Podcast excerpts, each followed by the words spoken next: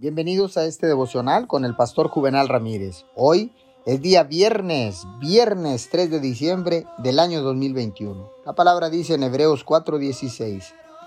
Así que acerquémonos confiadamente al trono de la gracia para recibir misericordia y hallar la gracia que nos ayude en el momento que más lo necesitemos.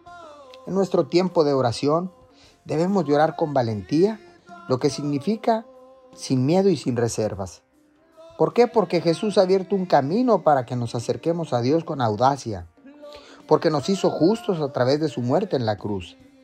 Debido a lo que ha hecho por nosotros, podemos ir a Dios con confianza total y orar sin vergüenza sabiendo que nos ama, nos escucha y responderá nuestras oraciones. Jesús nos ha hecho dignos y cuando nos acercamos a Dios con valentía, podemos contar con Él para que sea misericordioso con nosotros.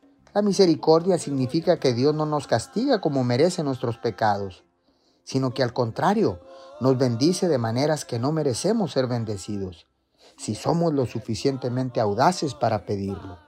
Señor, gracias, porque ahora sé que tú eres un Dios justo y que puedo acercarme confiadamente a ti y pedirte todo lo que yo necesito y todo lo que yo quiera, porque puedo confiar en ti, porque tú eres nuestro Padre y nosotros somos tus hijos. Te damos gracias en el nombre de Jesús.